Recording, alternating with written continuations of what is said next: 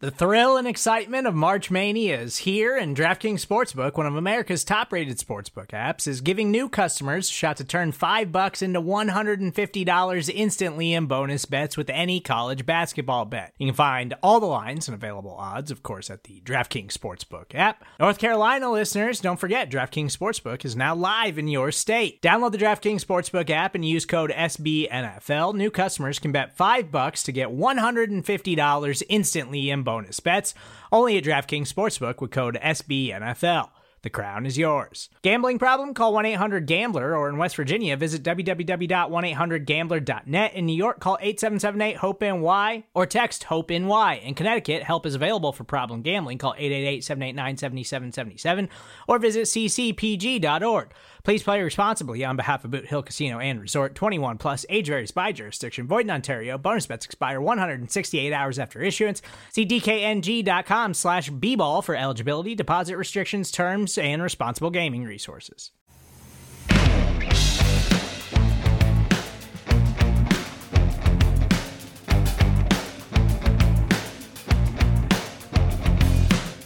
Welcome back to the 75O. I am your O, RJ Ochoa. He is your 7'5, two time Super Bowl champion, college football Hall of Famer, and an empty nester once again, the one and only Tony Casillas. TC, how is life uh, with the kids going? Uh, it is it is marvelous so far, so good. Uh, it's been three days into it. Uh, what's funny is that my wife and I will send videos of us and you know just in, you know things that we wouldn't do if they were here. so, Right. Uh, so yeah, it's been good. Interesting. Uh, over the weekend, moving my my son into the fraternity house for the first year. That's an interesting observation, but nevertheless, back on campus. I'll just leave it at that. Um, so yeah, both of them are off to college. To keep our fingers crossed that they stay there and they're safe and everything else that goes along with that. But yeah, It's in- empty nester life is back.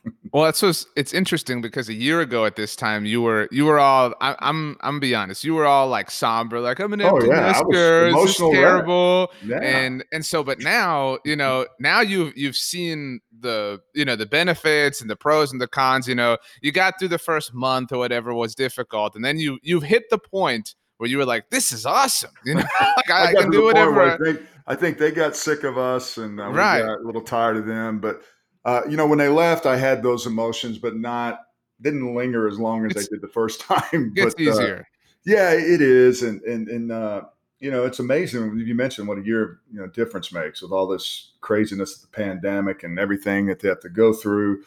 But yeah, it's uh, it, you know, it- it's nice to do some things that you can't do when you have twenty year year olds around. Although they did leave us, they did drop the mic on how they left the room, so it really kind of reminded me how I hate to say this, how slobs. Uh, the, you know, the 20 year olds can be, but nevertheless, they're on their own. So maybe they'll have a different perspective and uh, be able to have a little bit more respect in how they live. sure well uh well best of luck to them Hey, Uh, real quick before we get into this, um, did you see the playoffs? The the beginning of the playoffs Oh. started last night.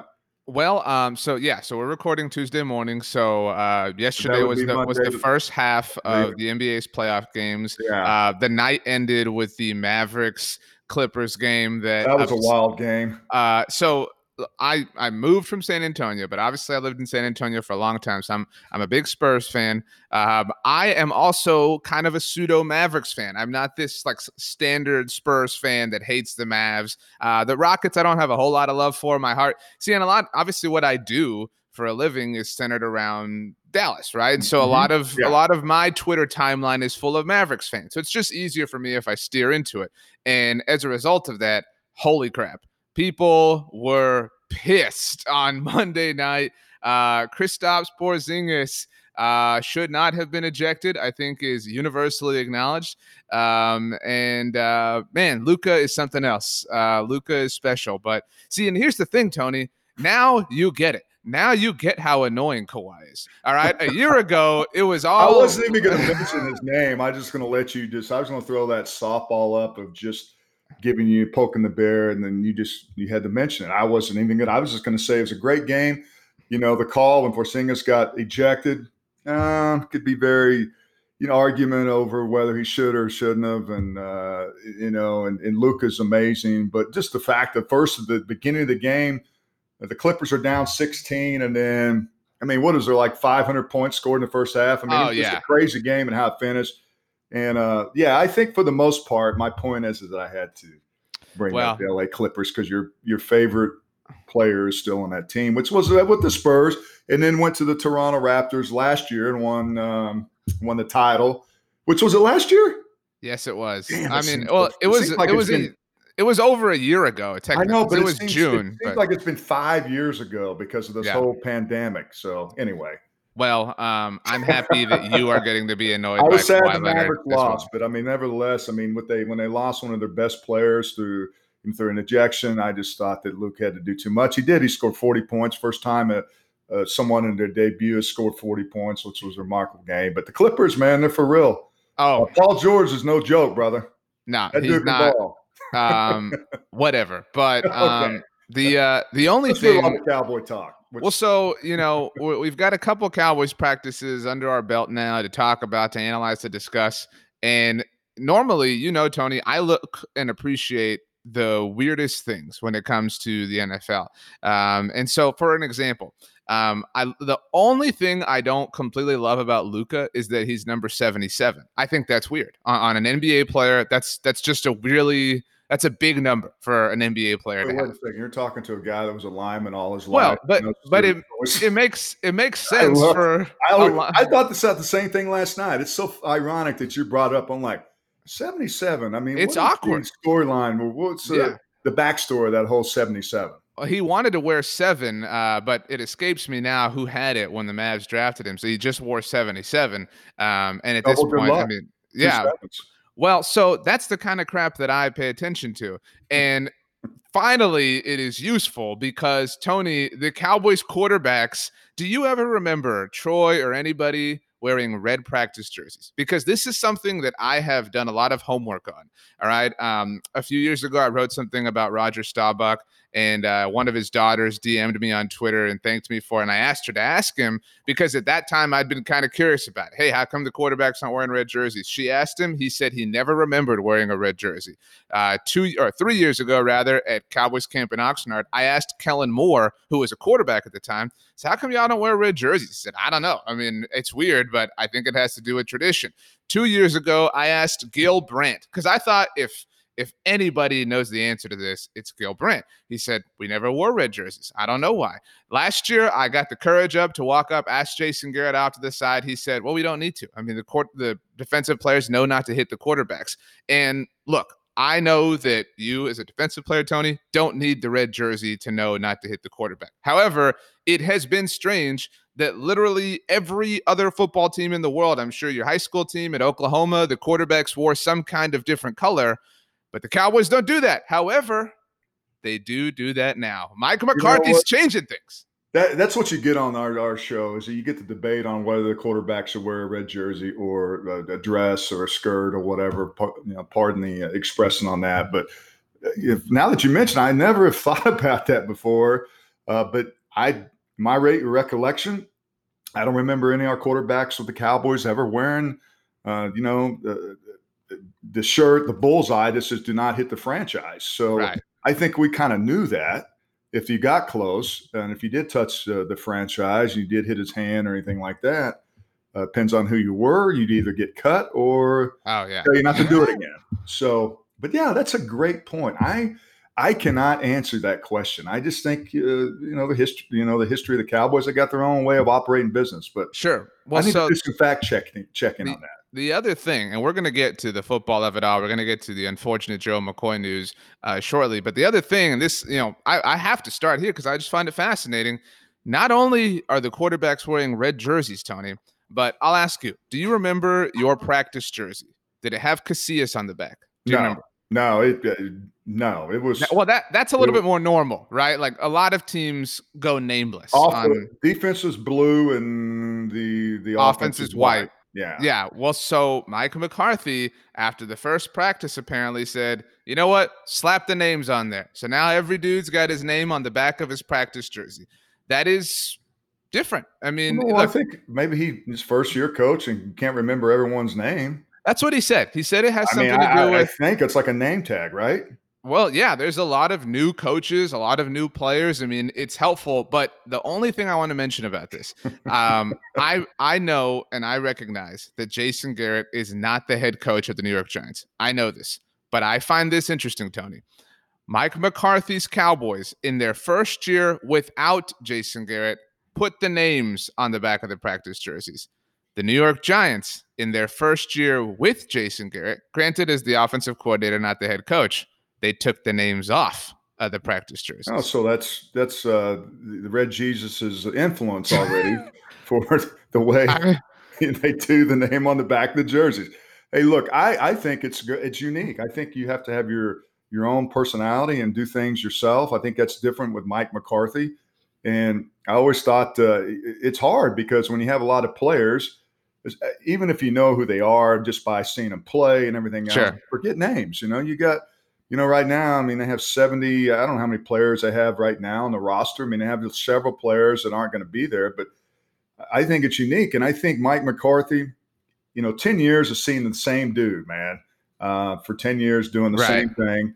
Uh, you got to have a guy that the sheriff that does a little, th- you know, the little small things differently. And that's just kind of one with him. And I just like the way he delivers. I like his kind of bravado. He's, he sounds like he's got this Midwestern type of big husky totally. dude so I like I like the you know the the persona and everything he's done so far because I think that's the thing with new coaches. You don't really you know you want to get some familiarity with them and figure out that you know what you know how they run things and everything like that. And I think that's unique with with every every coach that starts a, a new regime. It is. Um, I'll say this. So part of my job is I watch every Cowboys press conference and take what I can out of it. That's literally my job, right? And so I have seen a lot of Jason Garrett press conferences. It's kind of like, um, do you ever like watch a, a like an old VHS so many times you like wore it out, like it literally stopped working, or like play a cassette tape over and over and over again? And oh, like yeah. that's like that's like music, man. I right. I I play the same song over and over Right. Well, so this my go-to song. So yeah, it's the same thing with VHS. Or that's that's Jason Garrett though, right? Like just the same thing over and over and over and over again. And maybe the fact that Mike McCarthy is just not Jason Garrett is well, yeah. I mean, this, what, yeah. He, so but he he's been awesome. Not that it's different. And you, you, I think everybody that that was tired of Jason Garrett, they don't they don't want to have anything remotely eh, anything that they do that remotely reminds them of what Jason Garrett did, considering 10 years. I mean, there's people like that. I mean, sure. look, he wasn't successful as a head coach. He did postseason play, so now they're moving on to someone differently. So now you're going to sit here. We can't we can't just gripe about what might. I'm not gripe, but just no, how different the, the two coaches are because it's it's a new regime. It's refreshing. Let's start a new beginning and all the things that go along with that. RJ. So I think an interesting point, and this gets us to the actual football of it all. Um, there's been a lot of talk about the Cowboys giving more three-four looks than than they had in the past. Obviously, they're still a base four-three defense, but uh, I think you would attest, Tony. Most NFL defenses can do a little bit of both at the very least. And obviously, playing in a three-four front would involve Demarcus Lawrence picking his hand up, mm. standing mm-hmm. up like an outside linebacker. Uh, Mike McCarthy was asked about this on Monday, and uh, I thought this was a great point by Dave Helman of DallasCowboys.com. In talking about that, Mike McCarthy referenced Julius Peppers. He said that he saw Julius Peppers go through that transition same way in his career, um, and that it really helped him. And he, he kind of went on and on and on. But the fact that he put a name to it, the fact that he mentioned Julius Peppers when talking about that example, that alone is a very different thing from Jason Garrett. Because Jason Garrett would have said something like, oh yeah, I mean, you know, we, we're going to do what we can to, to be the best, et cetera. But the fact that Mike McCarthy actually kind of, you know, gave you a picture, right? He gave you something to think about in Julius Peppers. That's that's what's kind of different in terms of how they handle press conferences. But uh, we'll start there um, before we get to Joe McCoy. What do you think? Three, four looks. That check this out, Tony. The Cowboys are going to start disguising stuff on defense. Pretty pretty bold. Yeah, well, I think that uh, yeah, people when you look at a defense, I think maybe Rod Marinelli, uh, Kris Richard, uh, whoever was doing the play calling, were getting a little pre- more, you know, too predictable.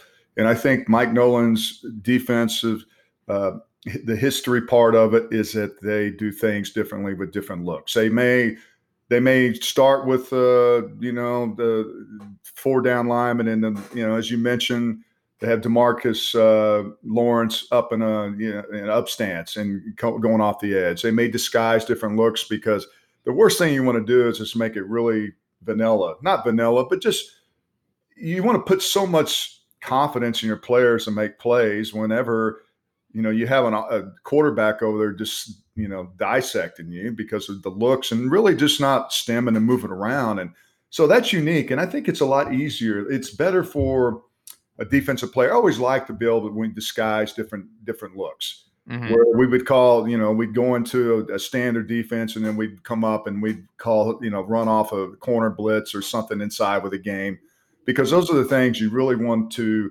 uh, work on, play mind games for the offense. So I like everything that they're talking about.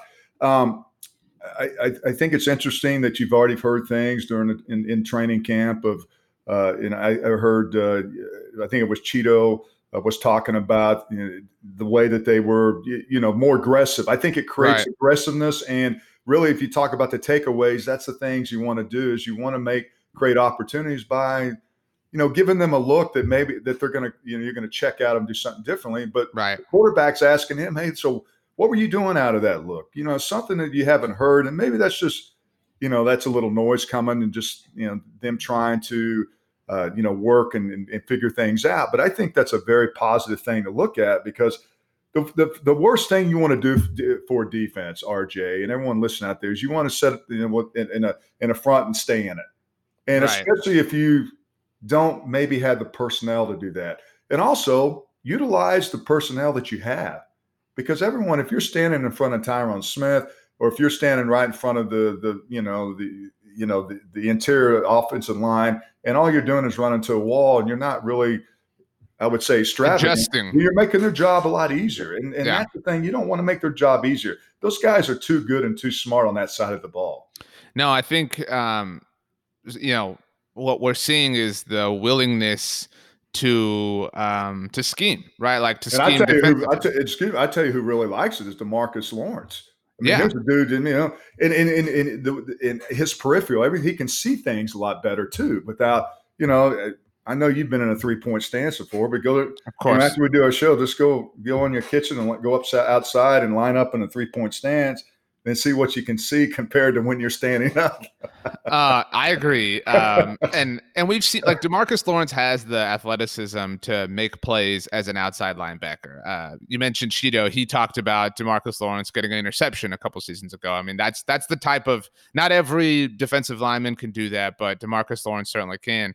Um, you know, you mentioned Tyron Smith. I think the best example of how this was a flaw in the previous coaching staff is the Chaz Green game. And obviously that was a really bad game and everything. But the the reason that was a bad game was because the Cowboys coaching staff said, "Okay, Chaz Green, Tyron Smith is out. You're in. You got to beat your guy." You know, and and that was it. Like it was, you know. Wait, wait, it, wait. Why'd you have to bring that up? I know people that are listening to our podcast is probably just what? just having really just bad uh, relapse on what happened. Well, what because the, what was the defensive lineman? He made All Pro in that one game. It was uh, Adri- Adrian Clayborn. I think he um, made five hundred thousand dollars in incentives off Chaz Green. I sure hope he sent him a little something in the mail. It was, but so the reason I bring that up okay. is, is because now on the other side of the ball, defensively, you know, the Cowboys used to be coached. This is this is a real thing. Uh, Kris Richard's scheme, as far as the secondary went, was all about keeping everything in front of you, no aggression whatsoever. And I don't think this is a bad thing, but we can acknowledge that the Cowboys defense doesn't have a lot of talent in the secondary. And so, how do you make up for that? Well, you make up for that by taking chances, by being aggressive. And you can be aggressive on, a, you know, as, as a defensive secondary when you have an offense that can score a lot because you know, man, you know what? If we get burned right here, we're trying to pick off the ball, we're trying to create a turnover, we're trying to, you know, create a splash mm-hmm. play, whatever the case may yeah. be. And if we fail, we know that this offense can back us up. It's it's a different mentality, which is what we've all been wanting to see for so long.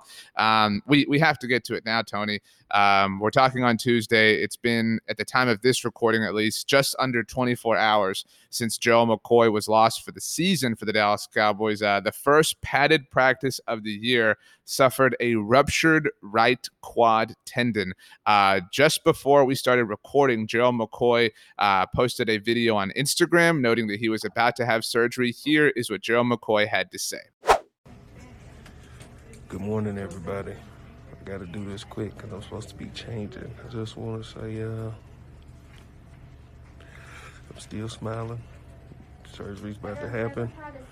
Um, to my teammates, and coaches, y'all go get it. Got a championship to go in. To all my family and friends, I love you guys. To all the fans, stay tuned. Keep smiling. Keep rooting. Keep loving. Here we go. Oh, I gotta show you my fit. Got my Burberry on. I couldn't come in here looking weak. Let's get it. So Gerald McCoy is going to have surgery, Tony. Um, he's lost for the season. Have you ever had? Uh, first question for you: Any injury similar to this? Uh, any, no, any, not not the, that degree of in, in, what he was doing. It was like an individual drill. And uh, was he working? Uh, he's working against Antwaun Woods, just going through. To me, like a little. He was giving a look to offensive lineman to for him and yeah, simulating just, an offensive line. Yeah, they were going through individual drills and in nothing full speed. And when I first saw him, I thought, you know, he goes, Antwaun Woods goes into him and kind of like gives him a stab move or, or, some type of simulated defensive move. And it looked to me that it, Gerald just almost looked like he was flopping. He was going back. And next thing you know, he's grabbing his, his knees in pain, grimacing in pain. And when the news broke, um, you know, my first initial thoughts was heartbreak. I mean, sure. I, I, don't care who it is. Uh, to be able to to go through you know everything and you know go to a new beginning and also that the way it happened i mean that was very anticlimactic i mean nothing nothing really was uh you know yeah like you you, you, you, look at it and say like how could he have been safer and it's hard to answer that because right. it, it, it's difficult to say it looked like he got his you know his foot caught in the in, in the ground and and that's the thing about these injuries with you know it was a torn quadricep tendon which sounds just excruciating excruciating painful uh, but that's some of these injuries that happen rj how many times we've seen guys just you know make a cut and tore tear an acl right. and this for gerald mccoy which i think so many expectations so many expectations for himself uh, just you know starting uh, starting over. I mean, you know, he came from Carolina and going to a team that's, you know, that's got the brand of the Cowboys. And he's so excited about being here. And just like that, one little misstep and the season's over. You know, um, you say that he's so excited about being a cowboy and, and we hear that a lot right um, and, and sometimes that's just lip service and sometimes that's just you know that's just talk in the case of gerald mccoy he really was excited to be a Dallas Cowboy.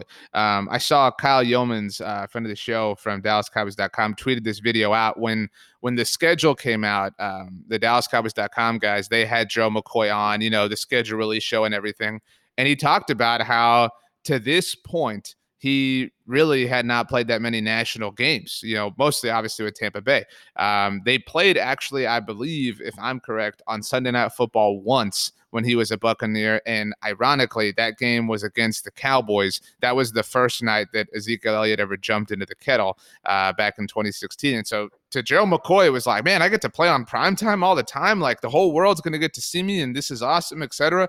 Um, and so, you know, that, that's that's one aspect of it. Obviously, I think a lot of people had a lot of high hopes for him as a football player this season.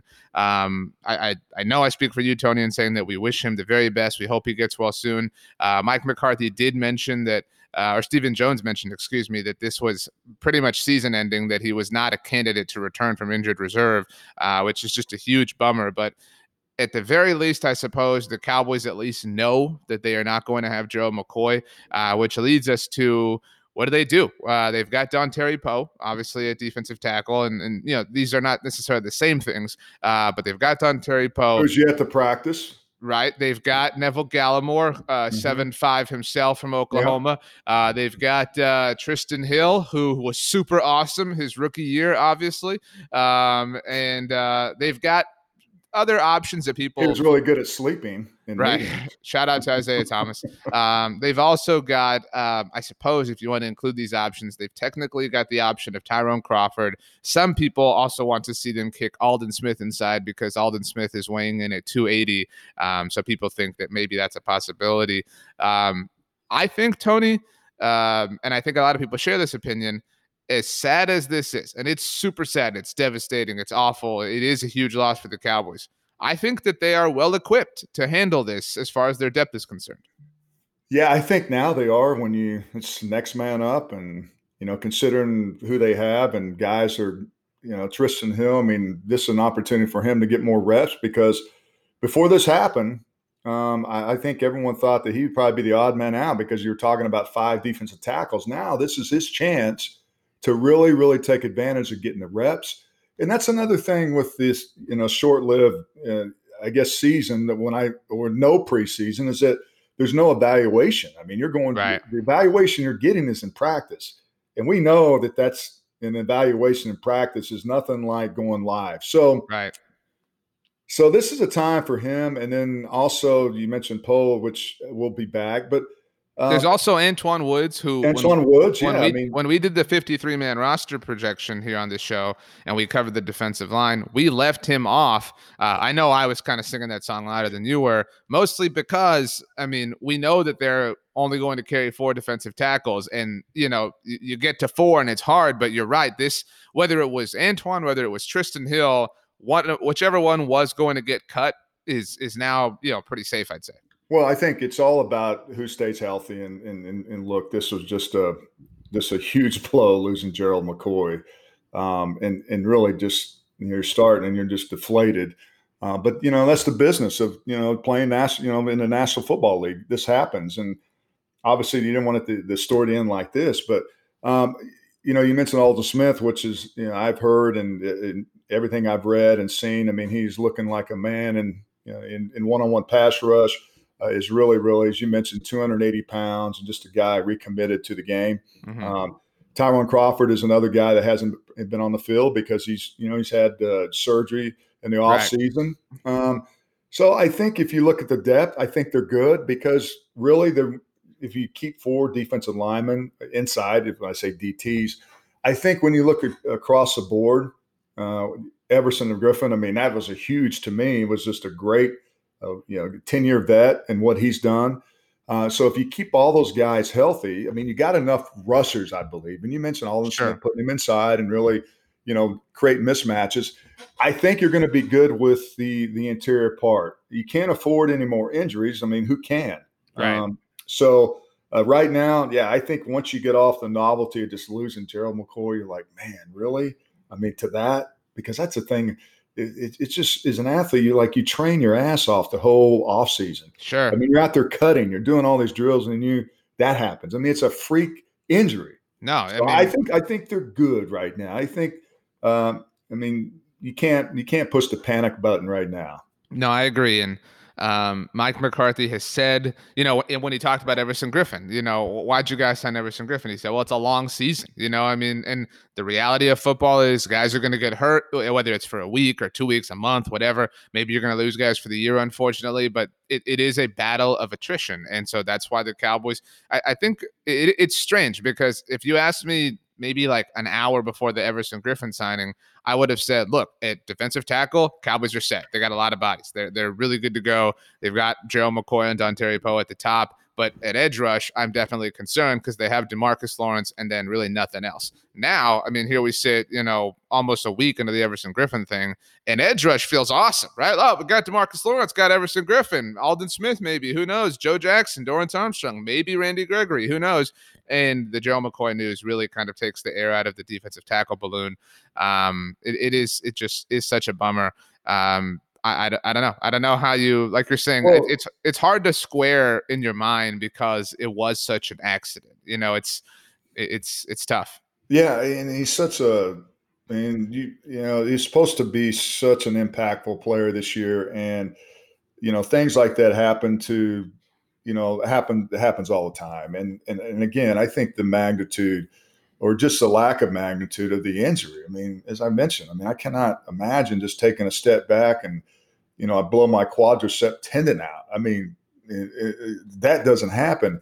And I, I, think it's my, my thing. And also, I'm looking uh, not just with the Cowboys around the league, mm-hmm. is how this pandemic and how the lack of, you know, OTAs and off-season workouts, and once they get into their first padded practice, and which they, the Cowboys did yesterday, are we going to see a, a, a, wide range of injuries? yeah, soft tissue injuries. Yeah. Yes, because and, and and you know because we always like weigh down the fact that there's so many preseason games but we really don't put the emphasis on what they do in OTAs and everything else because the collective bargaining agreement has really been in favor of the players of today just because of the physicality of it. But now, um, again, I mean, it, maybe it's it's just bad luck. I mean, hell, think no. about it. You, I mean, he needed those double sevens. He needed Luka Doncic's jersey because that was hellacious bad luck. No, and and you know what? that is people discount that. Like people when whenever they talk about anything in the NFL, it's well, how many how many Super Bowls does he have? Whatever. The reality is that luck is a big part of success in and in anything really. man. I mean right and yeah. and you can't measure it you can't quantify mm-hmm. it but luck luck is definitely a factor. Um and i you know you mentioned how things are going to be. Here's something i've been wondering about. Um our our friend jane slater has been mm-hmm. all over dez bryant having a workout with the baltimore ravens. Uh she's been reporting it for a long time. They mentioned it on, on their podcast her and bobby belt the boys and a girl podcast.